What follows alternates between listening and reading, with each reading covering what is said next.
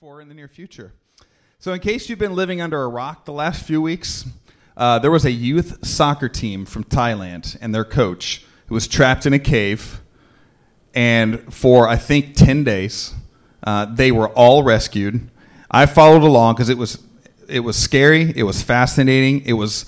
I would. I don't think miraculous is too strong of a word. That the the fact that they were to, able to rescue all these boys and their coach out of that cave expert cave divers came in from all over the world because they couldn't find them. They were gone, uh, missing for I think six days, seven days uh, before anybody. Actually, I think it was longer than that. Maybe it might have been nine days they were missing before they were even found. Two on oh yeah on day ten, two British cave divers who were considered some of the foremost expert cave divers in the world discovered them 1.83 miles into this cave. It's just unbelievable someone could swim that far Six hour swim there, six hour swim back to the entrance of the cave to find this crew. The rescue was harrowing. Unfortunately, one rescue diver passed away in the middle of this operation. It took over 100 expert personnel to pull each boy out of the cave. 100 people per kid to get them uh, rescued successfully. There's a really great BBC article on this, and one of my favorite YouTube videos in a while is the two British divers discovering the group. They live recorded them coming up out of the water and seeing the boys. And they're like, How many of you there are you? Because they wanted to know, is everybody here? And they said 13. And the, the British responded, Brilliant. Like that was their very British excitement to the fact that they discovered every single one of them alive. It's a really fun video. Um, but I couldn't help but see being a Christian and, and having the, you know, the, trying to look through the, at the world through a Christ uh, Christ's worldview, I couldn't help see the but help see the parallels between um, the Holy Spirit, Jesus, and what was happening in this cave. Um, the boys had their coach, and to me, when I like the more I, I read about him and what he was doing to help the boys, I felt like that's what the Holy Spirit does. Like you're in the midst of darkness, the unknown, fear. Um, ignorance, like how do I survive in the midst of something I was not prepared for? That's what the Spirit gives us and does with us. So the, the, the coach taught the boys how to meditate. He taught the boys don't drink the water in the pool, drink the water leaking down off the cave walls because that's coming from up top. That's fresh, it's safe. He helped them survive. And that just reminded me of the Holy Spirit. And then the two divers discovering the boys, that reminded me of Christ. Like this this willingness, like we, we just talked about Christ being on the cross and willing to lay down his life. These two British cave divers, one of them is a fireman, and the other one I think might be a therapist or or a, I, I can't remember. They don't get paid to do this; they just do it, and they they know a lot about it, and they flew across the world to pursue these kids, put their own lives at stake, and they've done this before. They've rescued many people before. And it just reminded me of Christ, like constantly pursuing, willing to go where no one else will go in order to meet us there. And I, I, I saw Christ in that, drawing close to these boys. Um, these boys had their coach uh, that helped them cling to hope in this literal, like deep darkness that they were in. And it just made me think about today's topic of, of hope, of what is hope, how do we navigate this journey of life with uh, with the posture and the presence of hope. You know, whether it be a real dark time, uh, like we I talked about this last week, uh, or you know maybe it's more of a just a tension, like you know life's just kind of like bleh, like boring or unclear, like what the next step is on the journey, or if you you've lost your excitement about where your your life is going or the next step on the journey. It doesn't it, the, the the pendulum can swing wide over whether it's pain and suffering and um, you know, horrible circumstances or whether it's just kind of like, I don't know what the next step is. Like, I don't know what to do.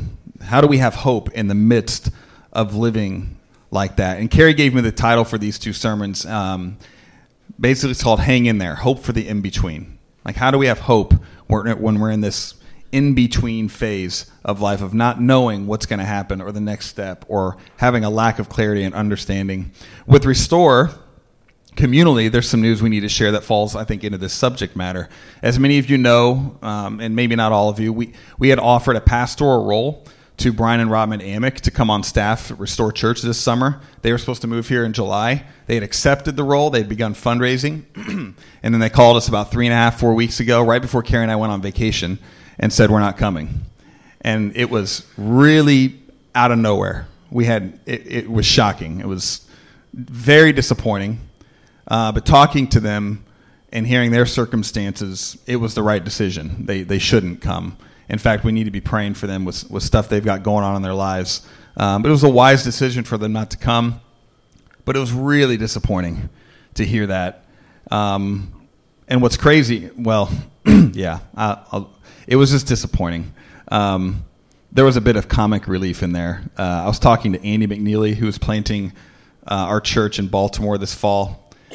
The day before Brian called me to tell me they weren't coming, I was talking to Andy, and he's like, "Are you pumped?" I'm like, "Yeah, man," but honestly, like I'm a Cub, I'm a Cub fan who's experienced a lot of trauma. Um, the Cubs won the World Series, but I'm kind of like when like I'll celebrate. I told him I'm like I will celebrate when I see the moving van pulling into the driveway of the house that they've rented. And the next day, Brian called me, and then I called Andy, and I'm like, "You will not believe what just happened." Uh, so it was re- it was comic relief, a much needed moment of comic relief. Um, but man, yeah, it was disappointing, and it's like you have those moments where you expect something, whether it's communally as a church or individually, and you're like, what? Like, now what? Now what's the next step? What's the future look like? And that's the in between. That's the unknown. That's the wilderness, the desert. You know, the, it's described in different ways throughout Scripture. Uh, but we've all experienced it. If you haven't, you will. All right, it's going to happen. So when we do experience that, or if you're in the midst of it, how do you find hope in the midst of that? That's what we're talking about today. Um, and what we what we know, what we believe is that the Holy Spirit is near, is with us, and that Christ is pursuing us, and He is going to reveal uh, the next step towards heavenly reality. And our scripture for today is of Mary, the mother of Jesus, singing what's called Mary's Magnificat. And we've studied this this song that she sings before. Uh, Mary conceived of the Magnificat while living in dire circumstances as a Jew under Roman occupation further endangered by her status as an unmarried pregnant woman of color. And in her song, she articulates a theology of what we call theology of immanence, the belief that the God of hope is precisely to be found in the midst of uncertainty and distress. That is where God meets us. That's our theology as Christians. This is the song of an occupied person. She's occupied by a suffocating empire as a Jewish woman in the Roman Empire. She's oppressed culturally as an unwed pregnant Jewish woman. And in ancient Jewish culture, it's not a good safe, good or safe place to be. Uh, she was personally and physically occupied by a child. Um, pregnancy is no joke. Not that I would know from personal experience, but we do have three children, and my wife tells me that. Um, it's quite a journey. Pregnancy is challenging. So, both within and without, Mary is experiencing the in between distress, uncertainty, you know, what's going to happen. Uh, she has plenty of reasons to feel hopeless, endless reasons. But in her song of praise, we don't see a Mary who is downtrodden, cynical, anxious, angry, worried. We see hope. And so that's our scripture that we're going to read today in Luke chapter 1. And I'm going to read verses 46 through 40 or 46 through 55. It's on page 715. And Mary said, "My soul glorifies the Lord, and my spirit rejoices in God my Savior." for he has been mindful of the humble state of his servant. From now on, all generations will call me blessed. For the mighty one has done great things for me. Holy is his name.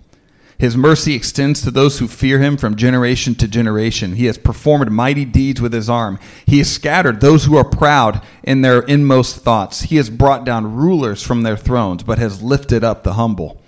He has filled the hungry with good things but has sent the rich away empty. He has filled his servant Israel, remembering to be merciful to Abraham and his descendants forever, just as he promised our ancestors.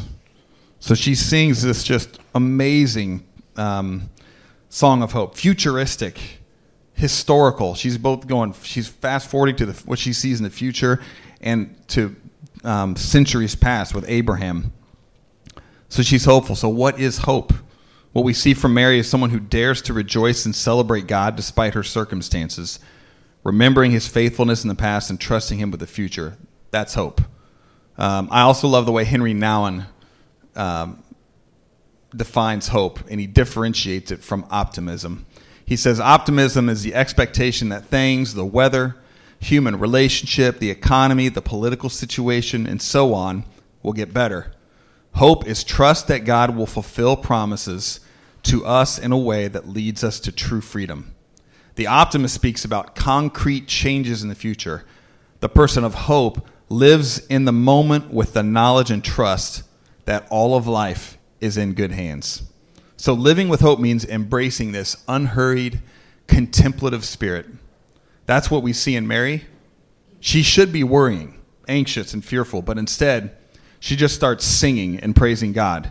She's in the middle of hellish circumstances and starts singing. So it's like, how do we do that? How do we sing? You know, whether it's actually like Carrie does, Carrie sings all the time. I'm hearing her constantly. Or, you know, maybe it's your, how does your soul sing? Like, how do you, how do you have that posture in the midst of this?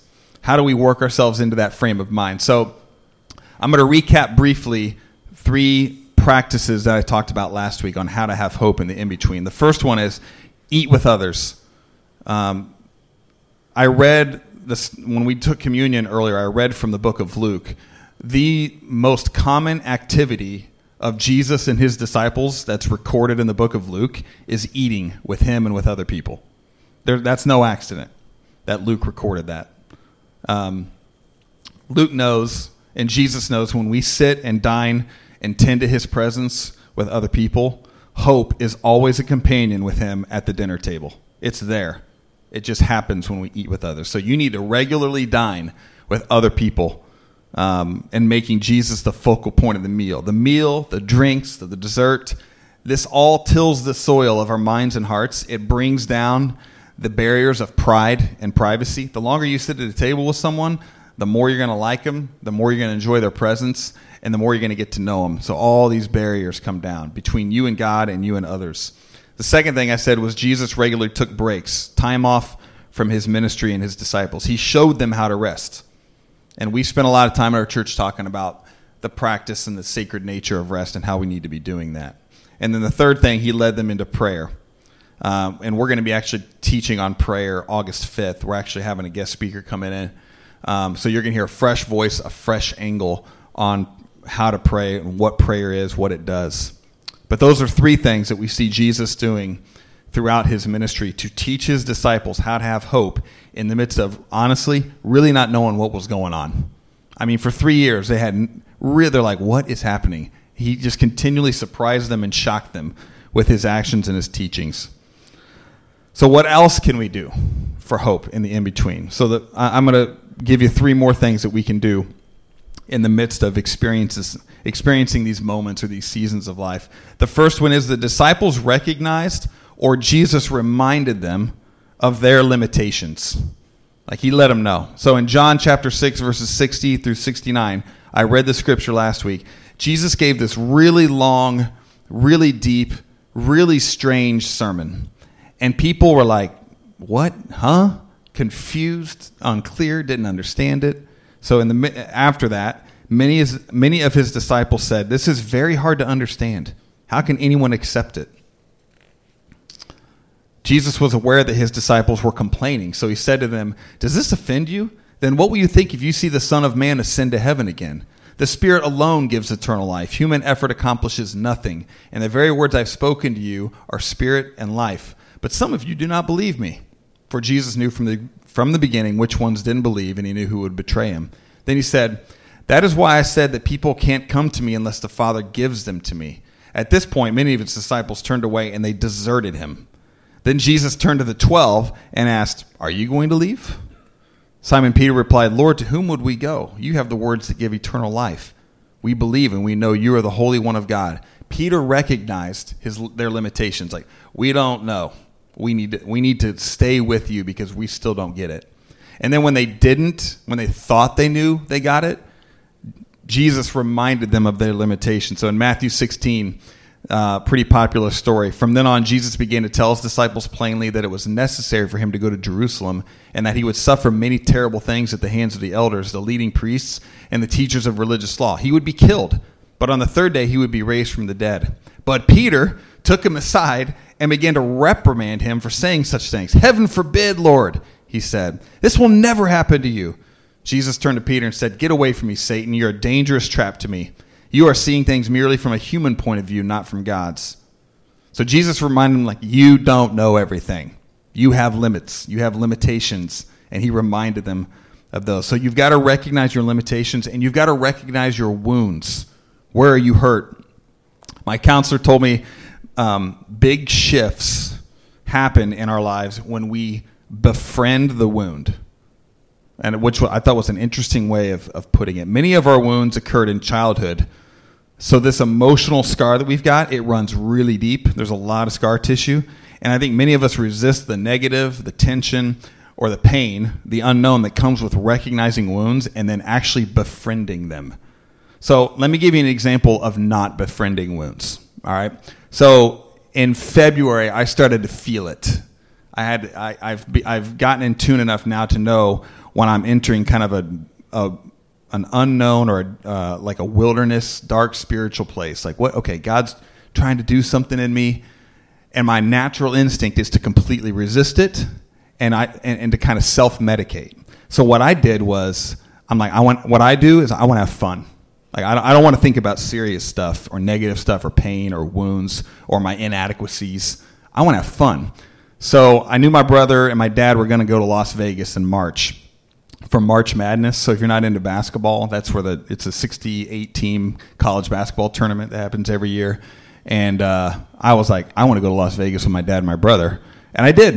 And I went for three days, and we watched a lot of basketball in Las Vegas Sportsbook, which is quite an experience to see a lot of people bet a lot of money on teams they have no idea, uh, they, they, they know nothing about.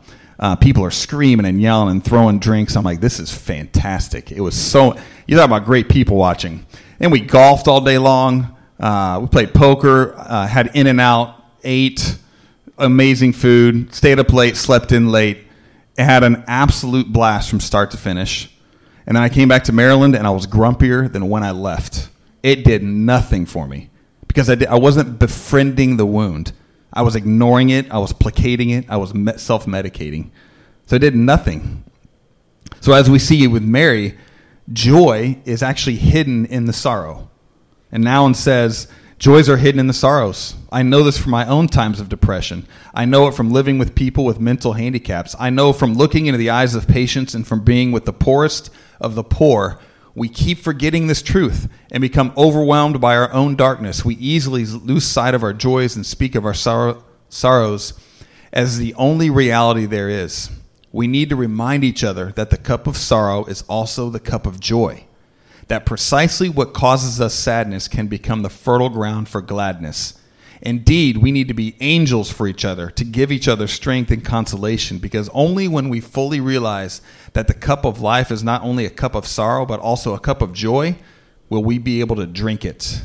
So to befriend the, befriend the wound means to drink the cup of sorrow and, and, and joy at the same time. Mary exhibited this and it seems like a paradox. It seems like the, they can't go together. This doesn't make any sense. Um, if Christianity is anything, it's a paradox. Right? Death leads to life. Love your enemies. Someone slaps you on the cheek, you turn and give them the other cheek to hit. Joy in the midst of sorrow. Like this is a common theme that Christianity is just a completely different reality, a completely different way of living. You got to recognize the wounds you have, befriend the wounds, because when you do that, joy will come, hope will come. So, some very practical ways that I've tried is I write my prayers during those seasons. I actually write down what I'm praying because I want to record it, I want to track it. And what I start to see over time is I go back and I read these and I start to see themes and, and common topics, common areas of tension. Counseling really helps. All right, having someone that you can be completely wide open with and compl- and not have to worry about judgment. Um, and they and they've also they're also experts at seeing these wounds. Friends who tell the truth help. All right, it's all easy. It's really easy for us to hang out with people who just believe the same things we believe and and never say anything truthful to us. But to have friends who actually tell you the truth about who you are or what they see. Uh, there's a practice called Lectio Divina. So we have a yearly reading plan that we're doing at Restore. It's on the app. So what I've been doing is I'll open today's scripture and then I'll read it out loud and I will do it two or three times and I will note what word or phrase pops. Like what for some reason it just sticks to me. And what I'll do is I'll write that word or phrase down and I might pray around it. Uh, I might just let it, I, I, may not have any idea why it's popping, so I'll just kind of dwell on it the rest of the day. It'll just stick. Um, and I'll just take note of it. So that way I'm looking for trends. I'm looking for themes that God, maybe, you know, God's trying to heal uh, areas of woundedness that I might not be aware of. Um, all of that and more will help you recognize the wounds that you have. And again, I said recognize your limitations. So if you're trying to discern the next step in your life, part of that's recognizing your limitations. Know your limits and your capabilities. Uh, what you can handle in life. Write them down. Discuss them openly with people who know you well and have them speak into them. Um, so let me give you a couple examples of what that means, like knowing your limitations and capabilities and abilities. Um, my oldest son Ty is dead set on playing baseball at the University of Notre Dame. Like that's his dream. And he's asked me a number of times, Dad, do you think I can play baseball for Notre Dame someday? And Ty is is actually really smart. Smart kid, gets great grades. Academically, he might be able to go to Notre Dame. He's actually pretty good at baseball. Athletically, might be able to go to Notre Dame. So I told him, Of course you can. You can do anything if you work hard, put your mind to it. No, I didn't tell him that. What I told him was the truth. I told him, It's very unlikely, son.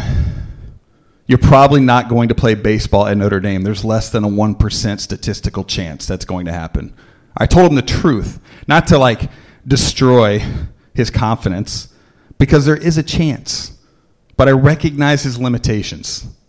All right, more parents and sports need to do that. By the way, um, if you've seen, everybody thinks their kid is the next MVP of whatever sport they're playing. He's a good athlete. I'm not sure he's a great athlete. He's a really great student. Is he going to go to Notre Dame? I don't know, but I, I, I hope I'm wrong. I hope he does play baseball at the University of Notre Dame. Um, but we have to recognize the limitations we have. Like I, I know that I could never do anything in the medical field because as soon as someone starts telling me about the procedure they just had, I'm like, whoa, whoa, stop, stop, stop, stop, stop.